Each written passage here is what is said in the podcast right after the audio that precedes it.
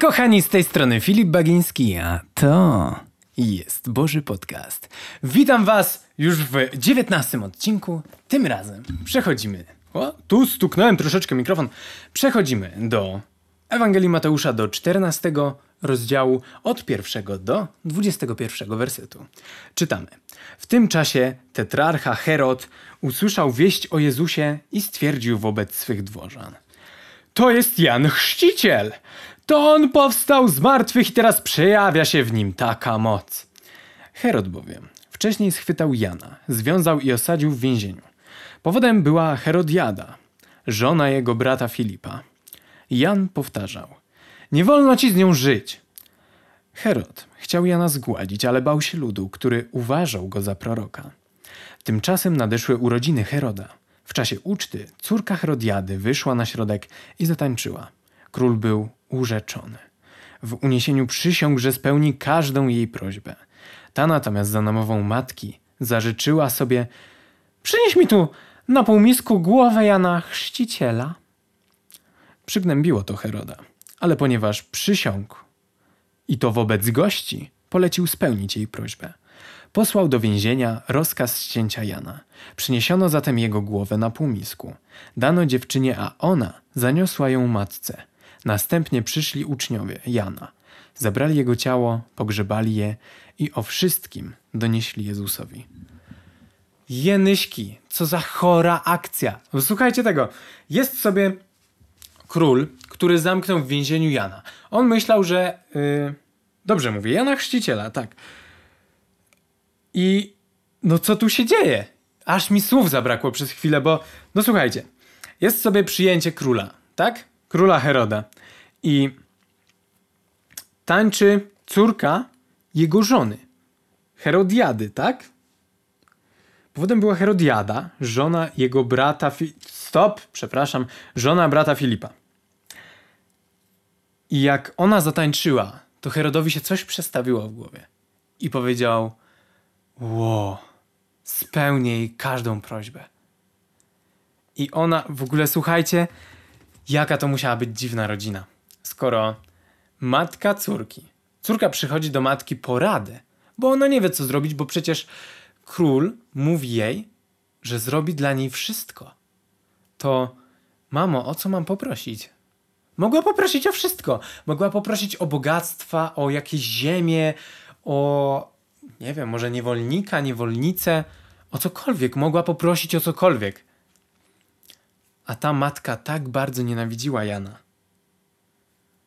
że poprosiła o jego głowę. Rozumiecie, to tak jakbym ja prosił o śmierć danego człowieka. Poproszę głowę tego człowieka. Wtedy będę szczęśliwy i zaspokojony. Nie, po co mi pieniądze, po co mi jakieś inne rzeczy, które mógłbym lepiej wykorzystać?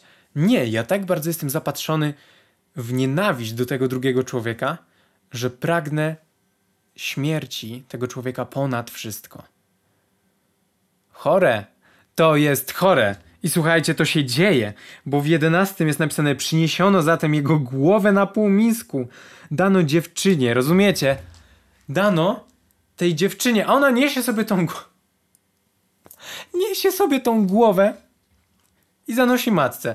E, proszę, ja nie wiem ile ta głowa musiała być w odosobnieniu od ciała. Czy już się wykrwawiła, czy nie, no ale wiecie, niesiecie kogoś głowę. Tam trochę krwi spada, kropi i dajecie to swojej mamie. Na maksa, na maksa chora sytuacja. Ale takie się zdarzały. Takie się zdarzały. To, to jest chyba najgorsze w tym wszystkim, że, że to nie jest tylko jakaś książka, że Biblia to nie jest książka, którą czytamy, że wiecie, to są jakieś wymyślone historie. Często najlepsze i najgorsze jest to, że to się naprawdę zdarzyło.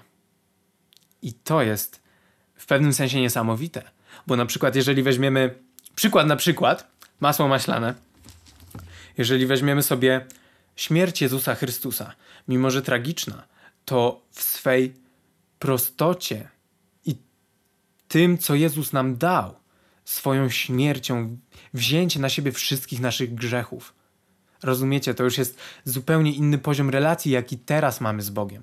Bo teraz mamy taki dostęp do Boga, jakiego nigdy, jakiego nigdy wcześniej nie mieliśmy. Pamiętacie? Nie, nie, jeszcze tego nie czytaliśmy, ale jak Jezus umarł, to była taka zasłona w świątyni i ona nie rozerwała się od dołu do góry, tylko z góry na dół. Bóg sam ją rozerwał. Tylko po to, żeby dać nam dostęp do miejsca najświętszego. To jest niezwykłe i o to mi chodzi w tym, że jednocześnie to jest najlepsze i najgorsze, bo te sytuacje zadziały się naprawdę najlepsze, bo Jezus za nas umarł naprawdę i my naprawdę możemy żyć w niezwykłej łasce i wolności. A najgorsze, że takie chore sytuacje, które są opisane w Biblii, niestety, ale zdarzyły się naprawdę. I dalej przechodzimy już do mniej dziwnych sytuacji. Przechodzimy do sytuacji takich, które na maksa lubię. A będzie to nakarmienie pięciu tysięcy ludzi. Słuchajcie, po usłyszeniu tej wiadomości, Jezus wsiadł do łodzi i samotnie odpłynął stamtąd w ustronne miejsce. Ludzie jednak dowiedzieli się o tym i całe ich rzesze ruszyły za nim pieszo z okolicznych miast. Gdy więc Jezus dopłynął na miejsce, zobaczył tłum zgromadzonych. Zdjęła go litość nad nimi. Uzdrowił wśród, uzdrowił wśród nich ludzi chorych. Późnym popołudniem natomiast uczniowie podeszli do niego z taką radą. Miejsce tu odludne i robi się późno.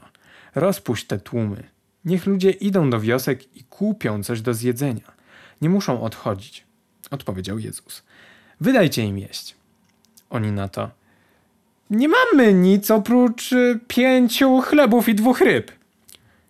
Przynieście mi je tutaj. Polecił. Następnie kazał tłumom spocząć na trawie. Wziął te pięć chlebów i te dwie ryby. Spojrzał w niebo, pobłogosławił, po czym łamał i podawał chleb uczniom, a uczniowie ludziom. Wszyscy mieli co jeść i to dosyta. Ponadto pozostałymi kawałkami napełnili dwanaście koszy. Tych zaś, którzy jedli, było około pięciu tysięcy mężczyzn, nie licząc kobiet i dzieci. Co za niezwykła opowieść. Słuchajcie, oni mieli tylko pięć chlebów i dwie ryby. I nakarmili pięć tysięcy mężczyzn. Tylko mężczyzn. A tam nie byli tylko mężczyźni, tam przychodziły całe rodziny, ale są wymienieni tylko mężczyźni, nie licząc kobiet i nie licząc dzieci.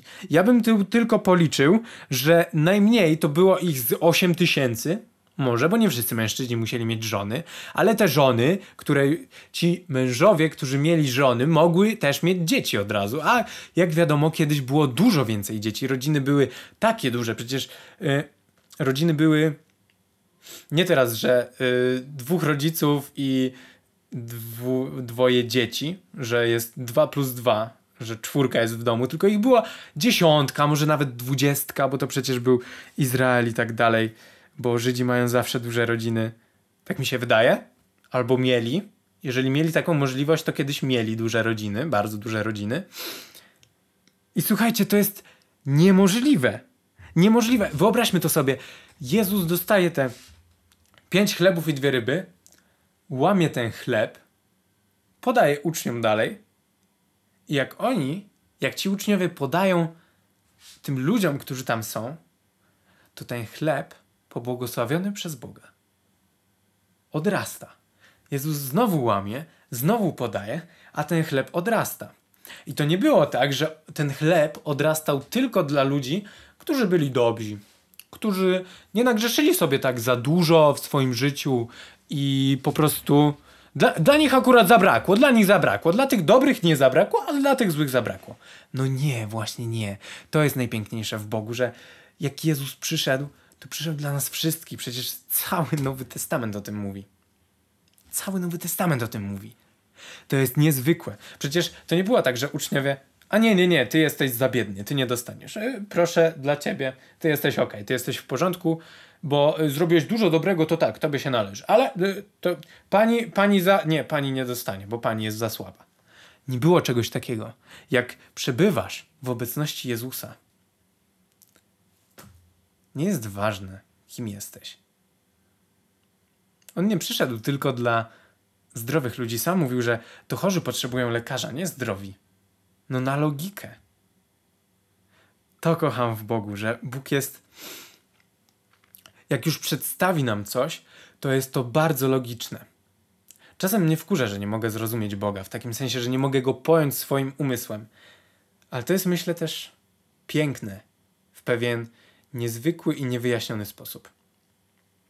I tak, moi drodzy, kończymy dzisiejszy odcinek. Pamiętajcie o tym, żeby subskrybować kanał na YouTubie, obserwować kanał na Spotify'u.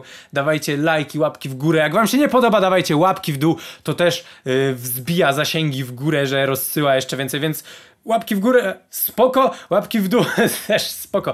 To jest najśmieszniejsze w YouTubie, że jak jesteś hejterem, dasz zły komentarz, dasz łapkę w dół, i tak czy siak, wszystko jest ku dobremu. Amen.